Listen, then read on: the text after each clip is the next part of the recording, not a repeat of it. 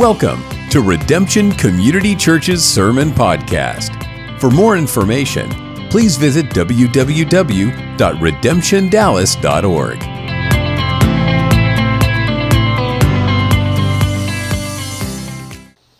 Amen. Let's stand this morning for the reading of our text.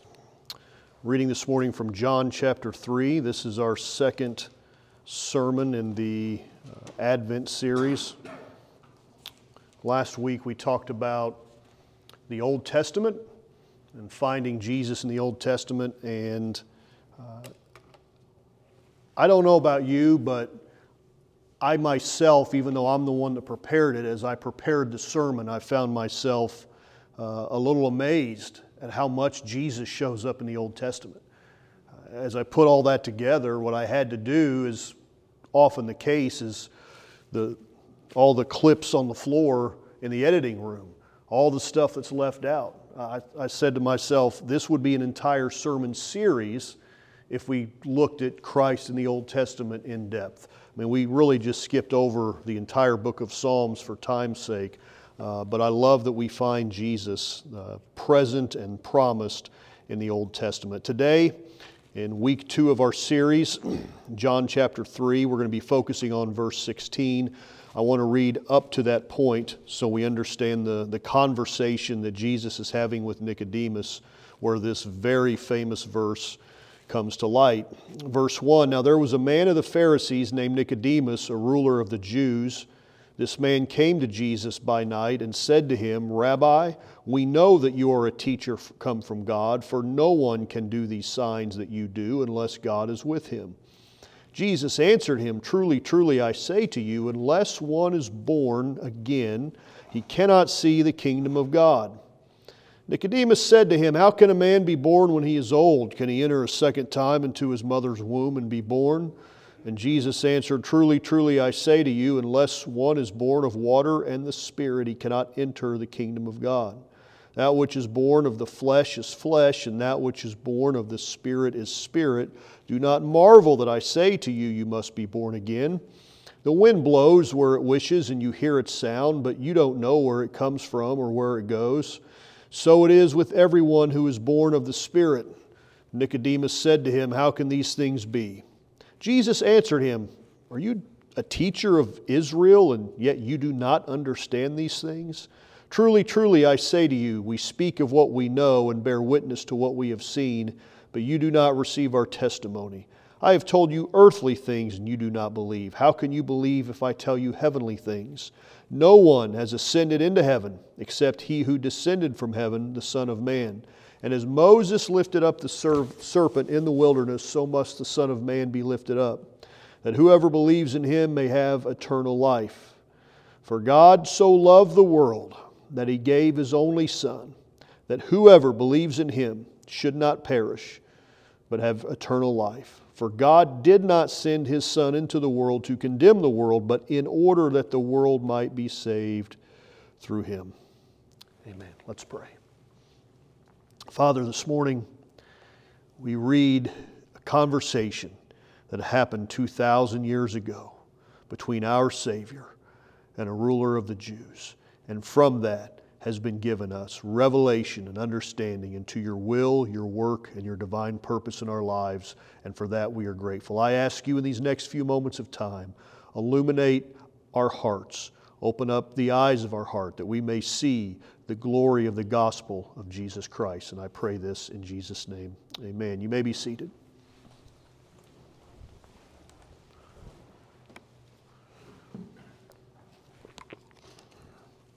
In John chapter 3, verse 16, in that entire chapter, Jesus is framing the conversation about God giving His only Son by talking about those who believe and by that belief experiencing a birth from above. To understand verse 16, we must understand the context that verse 16 sits in. So we got to frame this in the first part of that conversation for verse 16 to, to really come to light. There are Three main points I draw our attention to on verses 1 through 5. Number one, you absolutely must be born again to be saved. I think Jesus makes that pretty clear. You don't have to dive into it too deep to see the plain meaning of unless one is, and we see this term, we can call it regenerated, we can call it justified, we can call it born from above, a second birth, a new birth. It's all the same experience throughout the New Testament. It's you becoming a new creature in Christ. Without the regenerative power of God's Spirit, you will be lost. Number two, the teaching of the new birth, of the new creation, of new life is not new in John 3. This is not the first time the scripture speaks this language. Jesus indicates to Nicodemus that you should understand this idea of a regeneration, of new life, of new birth. You, as a ruler of the Jews, should get this metaphor. Jesus is expanding the idea that already existed in the Old Testament, and he is applying it in a way that believers who receive new life in Jesus, our Messiah, this is what the new the Old Testament is promising, this new creation, this new life. Number 3, new life is given to us through the Holy Spirit and it unites us with the person of Jesus Christ. What did Jesus say the purpose of the Holy Spirit was? Was to glorify me, he says. So it unites us, it glorifies Christ in our lives. John would later write in his epistle, so John writes, we credit John for five books of the New Testament the Gospel of John, the letters, the epistles, 1st, 2nd, and 3rd John, and the book of the Revelation. So in John's first epistle, he writes, Everyone who believes that Jesus is the Christ has been born of God, and everyone who loves the Father loves whoever has been born of him. By this we know that we love the children of God when we love God and obey His commandments. That's how we know we're the children of God. We love God, we obey His commandments. For this is the love of God, that we keep His commandments. So you're not saved by law keeping, but the obedience to the gospel, the obedience to the commandments of God. They're not suggestions. God doesn't make suggestions, He has commandments in Scripture. And the indication that you have new life in you is that there is a fruit of obedience that comes from a person's life. And his commandments are not burdensome. For everyone who has been born of God overcomes the world, and this is the victory that has overcome the world our faith. You could say it a little clearer. We could rephrase that sentence and we could say, Our faith is the victory that has overcome the world. Who is it that overcomes the world except the one who believes that Jesus is the Son of God? Now, I, I read this because I want us to see how our faith, our belief, and our victory over the world are all tied in together with being born again, born from above. Us being new creatures in Christ is completely tied together with our faith, our belief and our victory over this world. That's what John is doing later. So, John, years before he writes this, records a conversation between Jesus and Nicodemus, but years later, he's had years to synthesize all of this. He is writing under the divine inspiration of the Holy Spirit. And he says, Your faith, your belief, and your victory are tied in together with your new birth. So we have a natural birth the first time, and then we have a, a spiritual birth. We have the Spirit of God inside of us. Or do you not know, Paul writes, that your body is a temple of the Holy Spirit within you, whom you have from God? What agreement has the temple of God with idols? For we are the temple of the living God, as God said, I will make them my dwelling among them and walk among them, and I will be their God, and they shall be my people. So we we can come together like this and we can say, well, we're going to the house of God, but according to Scripture, we are now the house of God. We, we go to a house of worship to join together with other believers, but we don't meet God at church. God dwells inside of us. So if you are a spirit filled believer, you are God possessed. The, the ramifications of this, think about this, the ramifications of being God possessed are life changing because it means He's always with us. It doesn't matter. Doesn't matter how you feel. I've had a bad day. God feels a million miles away. I prayed today. I didn't feel anything. Doesn't matter. God is still inside of us if you have the Spirit of God. We were dead in trespasses and sin, and His Spirit draws us to Him. He fills us, and He makes us alive. He does that. You don't save yourself, it is the Spirit that makes alive. Even when we were dead in our trespasses, God made us alive together with Christ. Paul says, By grace you have been saved. So our response to His call is faith in Jesus Christ as the Son of God. And that faith begins a journey where we are justified by faith. Now, this is Romans 5 simplified, but Romans 5 justified by faith through the blood of Jesus in the name of the Lord Jesus Christ and by the Spirit of God. Paul says all four of those things in Romans 5. This was to accomplish the gospel in our lives. He redeems us, He justifies us, He adopts us, all through the majesty of Calvary. Now, you can be religious and not be born again. Going to church doesn't save you. There are lots of people that go to church every week that don't have salvation. That doesn't regenerate you or cause you to have new life. Only God, through Christ Jesus, by the power of His Spirit, causes you to be born again. It's the summation of the Reformation. We are saved by grace alone, through faith alone, according to Scripture alone, in Christ alone, to the glory of God alone.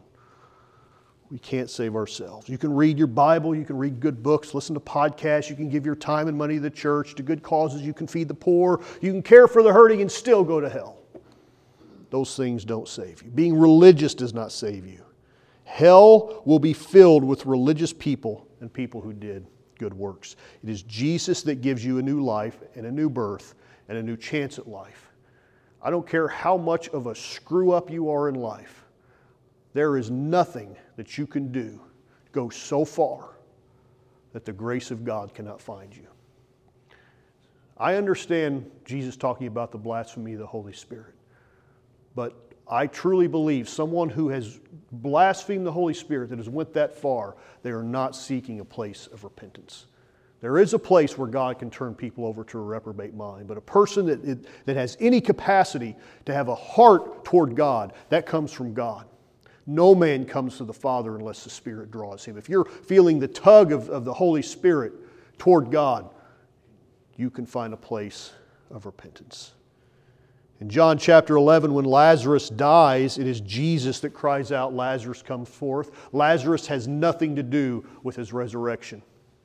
Jesus gives the resurrection, Lazarus receives it. Jesus causes new life, Lazarus lives again because Jesus causes new life. Jesus decides to give a second chance, Lazarus enjoys the gift. Jesus gives the miracle, Lazarus acts out the miracle the rest of his life. Jesus gives new life, and Lazarus does the living. And we are no different. If we're sitting here this morning justified, declared righteous in Christ, regenerated, born again, receiving new life, there ought to be a daily and eternal gratitude that causes us to be humble and worshipful because Jesus caused us to be born again. All of that to frame John 3:16. I think you have to have that foundation, that basis for John 3:16.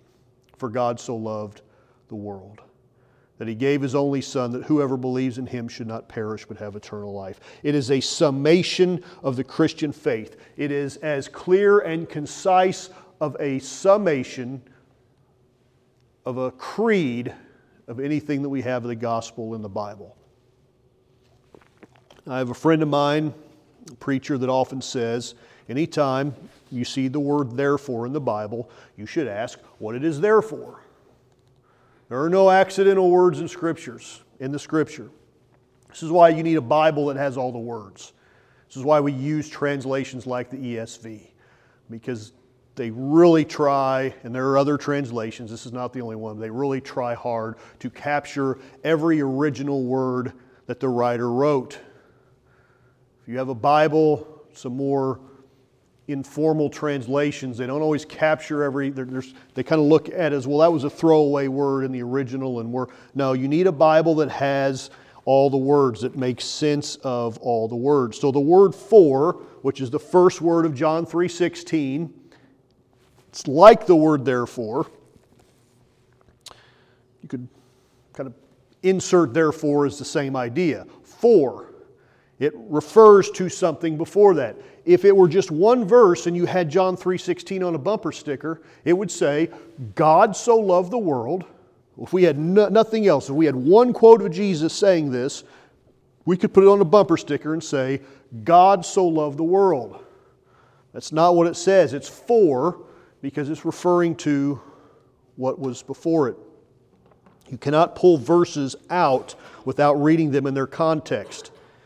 This has resulted and does result in massive errors in Christianity and errors in people's thinking about the Bible. Well, the Bible says this. Well, uh, you're reading it out of context. Jesus is going to be lifted up. The verses before this. Jesus is going to be lifted up. So Jesus uses the the picture of Moses lifting up the serpent in the wilderness and the people looking at the serpent and being healed. Jesus says the Son of Man is going to be lifted up. Now we know from another passage that Jesus said, If I, if I be lifted up from the earth, I will draw all men unto me. Now that was a song when I was a kid, and I always thought it meant to exalt Jesus, to worship him, but it doesn't. Because in that verse it says that he spoke of his crucifixion, that lifting him up was a prophecy of Jesus being crucified. So when he says the Son of Man is going to be lifted up, he's saying that he, the Son of Man, the Son of God, is given as a sacrifice from God to atone for our sins, to pay the penalty of my sin. So, what does it mean that God gave his Son? Well, what is it called when somebody gives you something? What do we call that? It's a gift. We're in the gift giving season. So God gives a gift. The question is going to be asked a million times in this season around the world millions what do you want for Christmas? I've already been asked it myself today. What, what do you want for Christmas? Give me a list. We're, we're, we're in the gift giving season.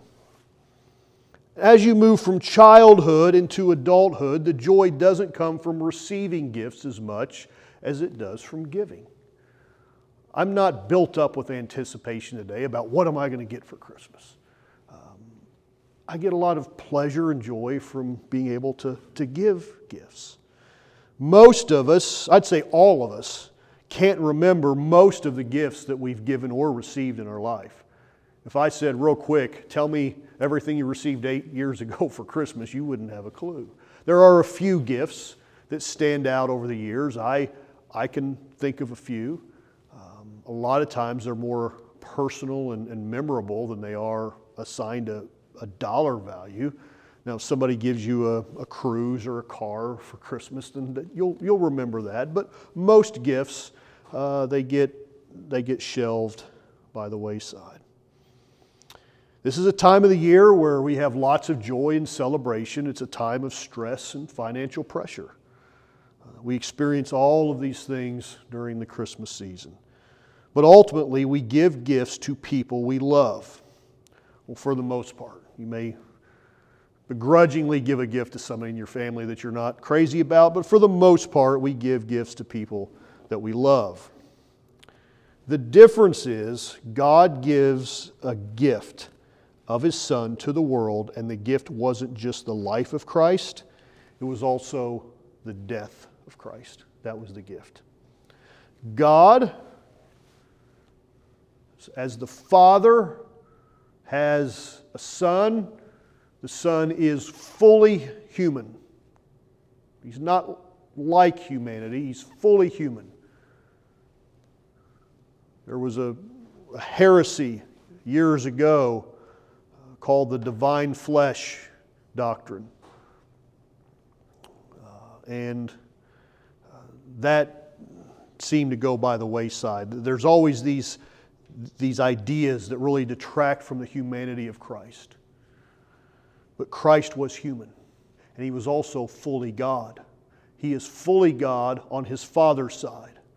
The Holy Spirit overshadows Mary and she becomes pregnant. It's a once in the history of the universe event where the Holy Spirit overshadows a young virgin woman and she becomes pregnant. So he is, his, he is fully divine on his father's side, he is fully human on his mother's side. This relationship, not two beings, not two gods, it's one God, fused, divinity and humanity. So God has a son, and he sends his son to death so that people who believe in his son can live. And that's, that's hard for me to wrap my head around. I have two sons. It's hard for me to wrap my head around and say, I would do something like that. For people who have rebelled and sinned against me. Paul said, We preach Christ crucified, and this is a stumbling block to Jews and folly to Gentiles. But to those who are called, both Jews and Greeks, Christ, the power of God and the wisdom of God. So, who killed Jesus? Well, Jesus, if he is guilty of the crime that they accused him of committing, namely blasphemy against God, he is rightly justified to die according to Jewish law. He has committed high treason. But this is who Paul says killed Jesus. For all had sinned and fall short of the glory of God. Romans 3.23. And I, I think this section of Romans right here, Romans 3, if there is any central section of the entire Bible that sums up what it is all about, I think these verses are it. We have all sinned and we fall short of the glory of God. Literally, there it means we lack God's glory. And are justified by His grace as a gift through the redemption that is in Christ Jesus, whom God put forward. No. Who is the whom? The whom is Jesus, whom God put forward as a propitiation by his blood to be received by faith.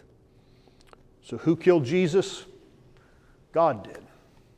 According to Romans 3:25. It says God put Jesus forward He puts him on the scene as a propitiation. And a propitiation is a sacrifice that appeases the wrath of God. Paul's actually borrowing from heathen, idolistic people who would go out and the gods are angry at us. Like, we haven't had rain in six months, our crops are dying, the gods are angry at us. We're going to go out and we're going to make a propitiation, an offering, a sacrifice to the gods that they may give us rain. Paul borrows that language, inserts it into the story of the gospel, and says God puts Jesus forward as a propitiation by his blood to be received by faith. And that to us is everything about that is, is counterintuitive about what makes sense. But then Paul makes this statement This act was to show God's righteousness. God is righteous when He does this because in His divine forbearance He had passed over former sins. It was to show His righteousness at the present time so that He might be both the just and the justifier the one who has faith in Jesus. There are people who have massive issues with this idea. There is an author, and his name escapes me. He's from the UK, but he wrote an article or a book where he made this statement and people have latched onto it. And what he calls this idea of God putting Jesus forward, he calls it cosmic child abuse. And that phrase has been latched upon. This is cosmic child abuse that a father would do this to his son. The fact that God would require a blood sacrifice of his son, son for my sins repulses some people. And yet it is the cornerstone, the absolute fundamental cornerstone of Christianity. Several years ago, there was a book or there was a movie. Um, I think it was Mel Gibson that produced it. It was called The Passion of the Christ. Very popular movie, obviously, very contra- controversial movie. But a man named Greg Koukl wrote an article entitled The Christ of the Passion What the Movie Could Not Show. Now, if you've ever seen the movie or excerpts of the movie, you know that it was probably as close to a de- depiction of the crucifixion of Christ as you could get in a theatrical setting. Bloody, gruesome, horrific. And Greg Koukl writes this. I'm not going to read the whole article, but I'll read a good portion of it. But I, he says it so well here. This is what he says The Passion of the Christ is an historically precise, visually stunning, and viscerally moving portrayal of the crucifixion of Jesus. Yet the most important detail of Jesus' final hours is not in the film. What viewers do not see cannot be filmed. While three hours of darkness cloak the cross, a transaction takes place that has been planned since the dawn of time. I would say since before the foundation of the world. This transaction, he writes, entails a crucial fact obscured by the controversy surrounding the film. Jesus was not a victim. No one took his life from him, not Jews, not Romans. He gave it willingly and purposefully. It was his choice, it's what he wanted. In fact, it was the reason he was born. From the beginning, as predicted in the ancient scrolls, a divine plan had been unfolding. Though conceived by a miracle, Jesus has humble beginnings. He is born, as the prophet foretold, in Bethlehem in a manger among lowly people of modest circumstance. Yet there is a persistent testimony in those early days that he is no ordinary child. The statements of the angel Gabriel, Jesus' mother Mary, Zacharias the high priest, the heavenly host at his birth, Simeon and Anna in the temple, and the Magi all center around one message Jesus is the very Son of God, the promised Messiah of Israel, and the Savior of the world. For Jesus, the pain of the cross pales in the face of a greater anguish. There is a deeper torment that cannot be seen. No camera can capture and no words can express more excruciating than nails pinning Jesus' body to the timbers, more dreadful than lashes ripping flesh from his frame. It is a dark, terrible, incalculable agony and infinite misery as God the Father unleashes his fury upon his sinless Son as if guilty of an immeasurable evil. Why punish the innocent one? Nailed to the top of the cross is an official notice, a certificate of debt to Caesar, a public display of Jesus' crimes. The King of the Jews, nailed in writing on top of the cross.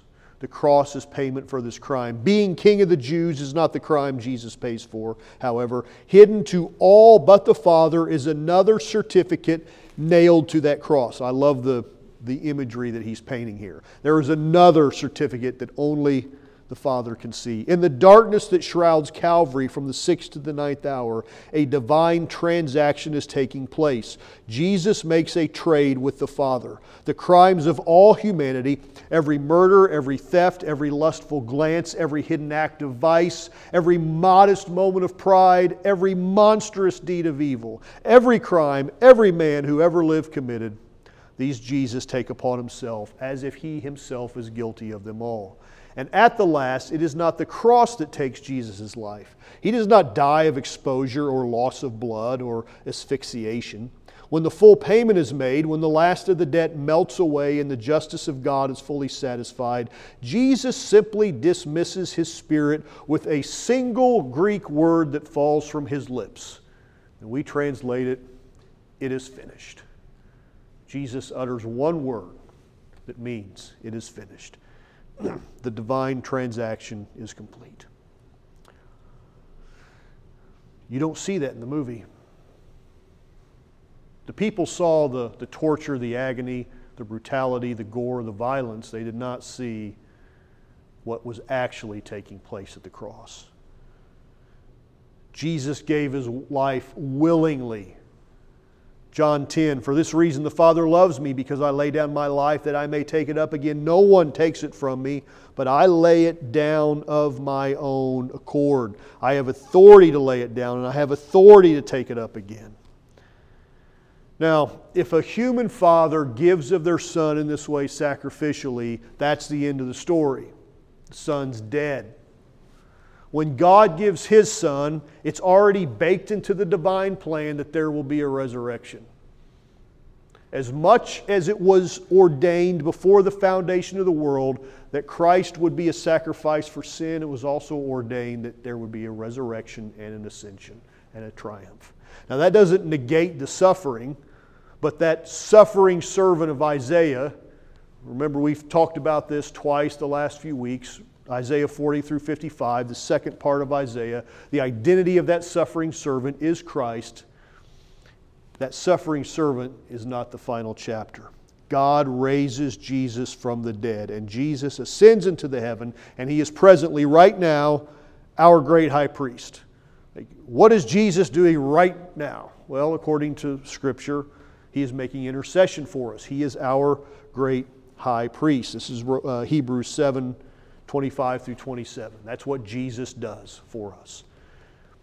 So, what Jesus tells Nicodemus, so sum all this up. What Jesus tells Nicodemus in John chapter 3, 16, for God so loved the world that he gave.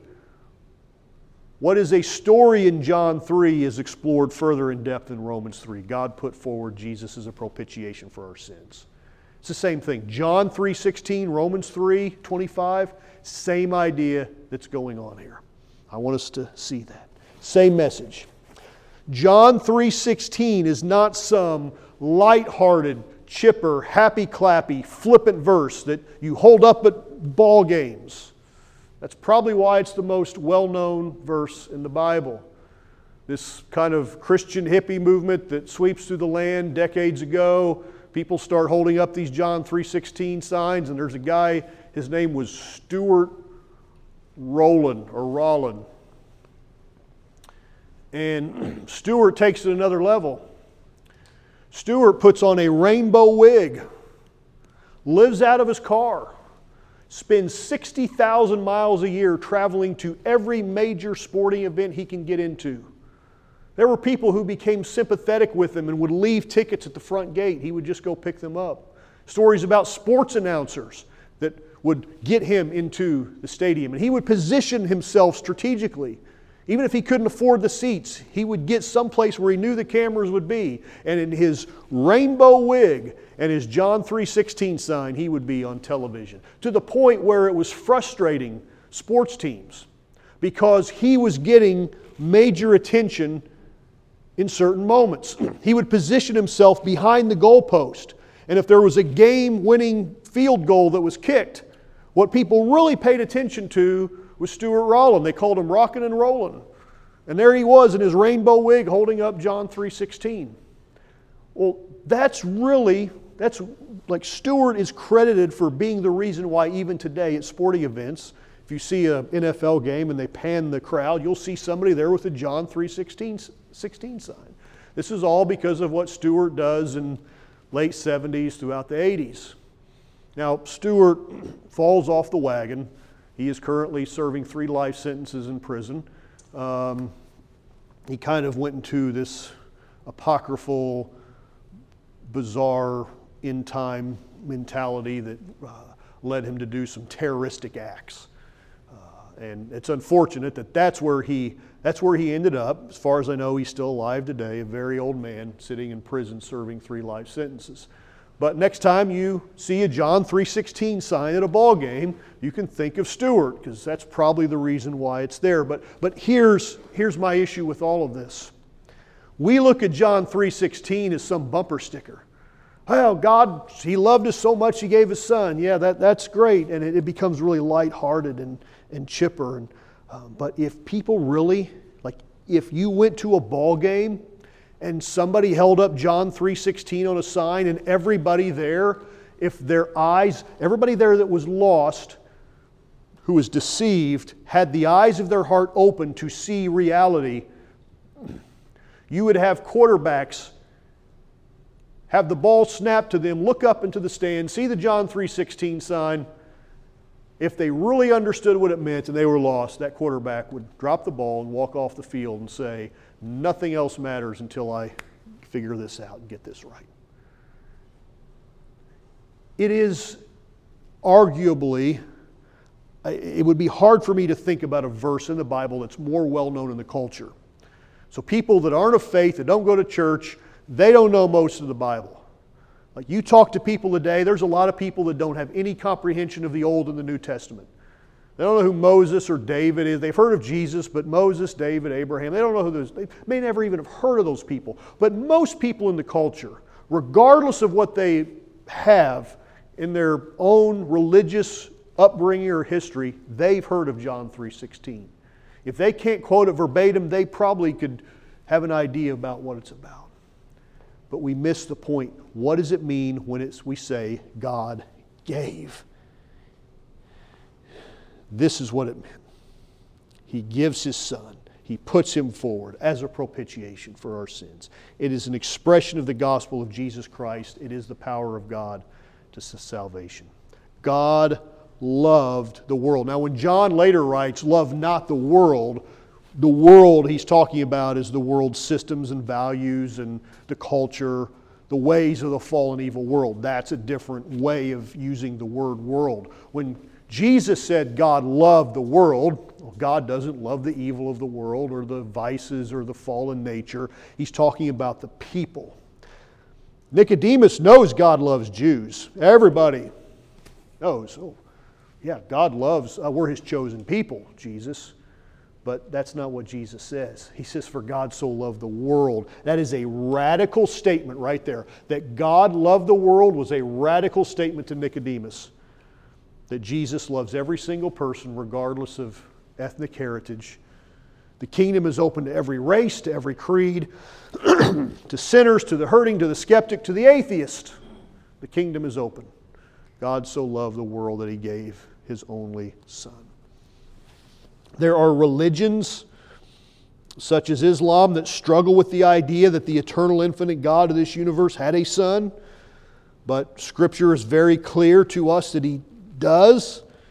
No, God did not have a son in the way that people have children. If you were not here, may have been, you forgot, you can go online and go back to our series in John and John chapter 1, where we unpack more what it means that Jesus is the Word of God incarnate in human flesh. He is God and He is man. Uh, I've unpacked that more in the past. And God gave His Son for our sins. Faith in Him is not easy believism, it's not mental gymnastics. There's lots of people that believe Jesus existed that aren't saved. The devil has an element of belief. Scripture says he believes in God and he trembles. The devil's not saved. It's not reading a sinner's prayer off a card and calling it good. The sinner's prayer has been responsible for a lot of people going to hell because they read something and they think, well, I, I prayed this prayer that the preacher said pray, and now I'm saved. But don't, the other side of that coin is don't minimize the power of what it means to truly believe in Jesus as the one. That allegiance, that faith in Christ is more than mental gymnastics. It is an allegiance to Jesus as He is the Lord of my life. He is the one, capital O, who can save us, and the only one who can save us from our sins. And saving faith must be accompanied and driven and produced by a work of the Holy Spirit. We were dead in our sin. It is the Spirit that makes us alive. John 7 if you believe in me, as the scripture has said, out of your belly will flow rivers of living water. And John said that this spake he of the Holy Spirit. John chapter 8, except you believe that I am he, you will all die in your sins. I, I see there'll be national media figures.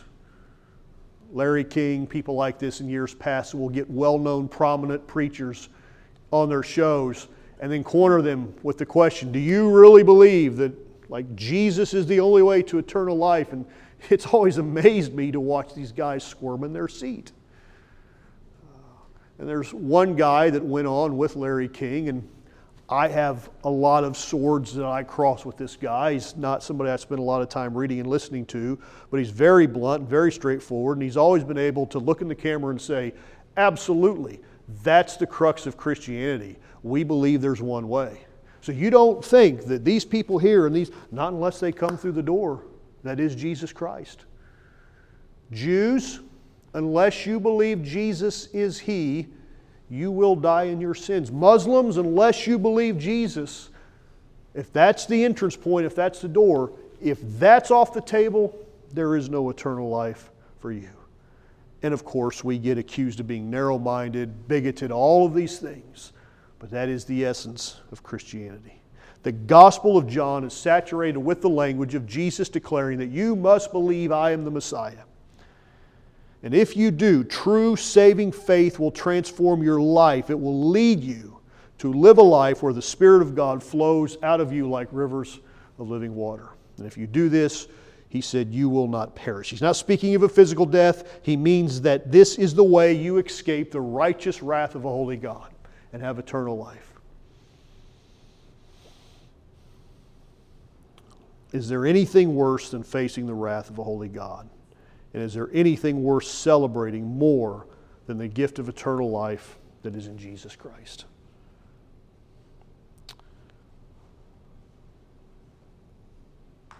John 3:17. So we've got John 3:16. For God so loved the world.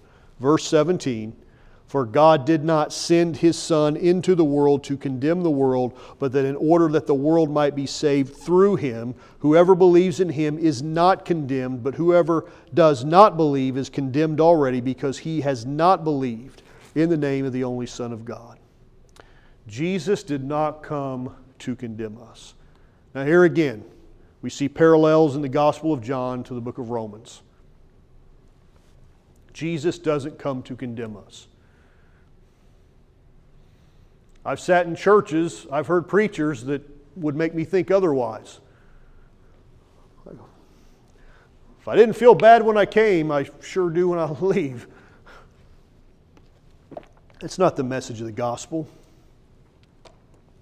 What Christ does is condemn my sin, but His Spirit convicts me, it doesn't condemn me. The difference between condemnation and conviction is condemnation drives you further from the Savior, it makes you hide your head. Conviction convicts you of your sin, but it also draws you. There's a drawing power of the Spirit of God when He convicts you and says, Come to me. We are invited to come to the throne of grace to receive help. When? In the time of need. And that's the time I don't want to come, is in the time of need, but that's when I'm invited. My invitation is when I need grace. My invitation to the throne of grace is when I need grace, in the time of need. And that's the time we don't want to come. So there'll be people that live for days or weeks or months or, God forbid, years under sin and condemnation, condemnation of past sins that damn them every day, that they carry like a 50 pound sack on their shoulders that droops them down physically, mentally, emotionally, in every aspect. When there is a throne of grace and an invitation from the Savior saying, Come and receive grace and mercy in the time of need. He did not come to condemn us. We're sinners. We already are condemned by our sin. The Son of God did not need to come to this world for us to be condemned. He said he didn't send his son into the world to condemn us because you were already you didn't need him to come. You did not need Jesus to show up. You were already there. You were sinners, separated, cut off, severed from relationship with God because of your inherent sin. Just a sin of being you. All of us. Filthy, immoral, vile people without the grace of God. There is a lack of the talk of sin today, and there's a reason we must talk about it because it's what damns us from our birth. Sin is the problem, and there is no amount of morality or right living or right doing or right anything that can save you or keep you saved. We are saved in Christ alone. John 3:19 This is the judgment light has come into the world and people love the darkness rather than the light because their deeds were evil. Why will the world be judged? Because light came into the world and people love darkness more than they love light. And before you go and think about how that applies to this present broken, hurting world of, full of chaos, think about how it applies to your own life. We still sometimes like darkness more than we do light. All of us. There's still sometimes an appeal to the darkness more than there is the light. Why? Because when our deeds are evil, they aren't exposed in the darkness. They're exposed in the light. And we all need, even continually now, we need the light of the glory of the gospel of Christ to saturate our minds and our hearts, our souls and our spirits, so that our thoughts and motives and drives and desires can be more like Jesus today than they were yesterday. It's called sanctification. That's why we're constantly becoming more like Jesus. We say we're Christians. I'm a Christian. Well, that means you're Christ like. Are you 100% Christ like? No areas in my life after years that if I open up the door of my heart and start going through the back alleys and the closets and the empty rooms and the Holy Spirit's there accompanying me and all of a sudden he goes, What do we have in here? And I quickly go, Oh, nothing, nothing, nothing to see here, Lord. Move on. Look, look at that hole down there, the, the, the second door on the right. You'll like that door. I've done some good things there, but this is kind of my junk closet here. Don't, but no, that's, this is what sanctification is. He says, No, son, let me open that door. Let me purge it. Let me move things from chaos to order in your life. Let me expose the deeds of the darkness, cleanse it out, let the light come into these areas. This is what sanctification is. This is why David could cry out, Search me, O God, and try my thoughts. Know me and try my ways. Let the light into the deep recesses of my soul, inside of those, those dark hallways and closets and the places where we hide our evil ways. Let the Holy Spirit open all of those things up and let Christ in. And what happens when you do? He transforms you. 2 Corinthians 3:18 now with unveiled faces we behold the glory of God as we are being transformed into his image from one degree of glory to another. It's incremental. We're all being exposed to God's glory. How do you do that? Read His Word, pray. This is, there's, no, there's no secrets, there's no tricks. It's spending time with God, keeping Him close to you so that His glory can transform you. We can live lives pleasing to God, not as a way to save ourselves, but as a way to honor John 3:16. This Christmas season and this Advent holiday, I challenge all of us to think of the birth of Christ as the beginning of the story of the Messiah, but not as the end. The birth of Jesus had a purpose. For God so loved the world that he gave his only Son, that whoever believes in him should not perish, but have eternal life. Let's stand. Let's pray.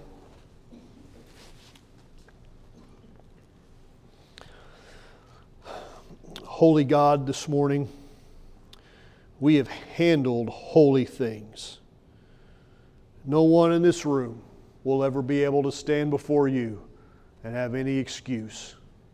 We are all without excuse. We have heard so many times the story of the gospel. I pray this morning that the gospel would be more than head knowledge.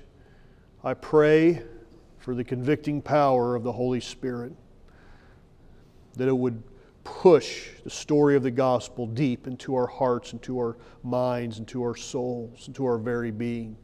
Lord, that it would stay with us that we would be Jesus people, that we would be people that don't live life by the values of this world. I pray that you would open up our hearts to see that there really is a better way to live than the way the world offers. That this way of Jesus is such a better life, even in this life, such a better life. Options that you've given us to live close to you and live in your presence to abide in you and for you to abide in us. Lord, that we would see ourselves not better than others, but definitely different than others. We have been enlightened. Our eyes have been opened. We have seen your glory. We have beheld your glory. The glory is of the only begotten Son of God. Lord, that every day we would see you in your splendor, your holiness, your majesty, and that in turn, that this seeing, this beholding, this embracing, would cause us to make different choices, to live different lives throughout the week, relationally, on the job, in our families, in our finances, that it would affect and alter and transform every area of our life. that the holiness of God would not just be something that we encounter on Sunday mornings, but Lord, that it would truly transform our entire lives, our entire being.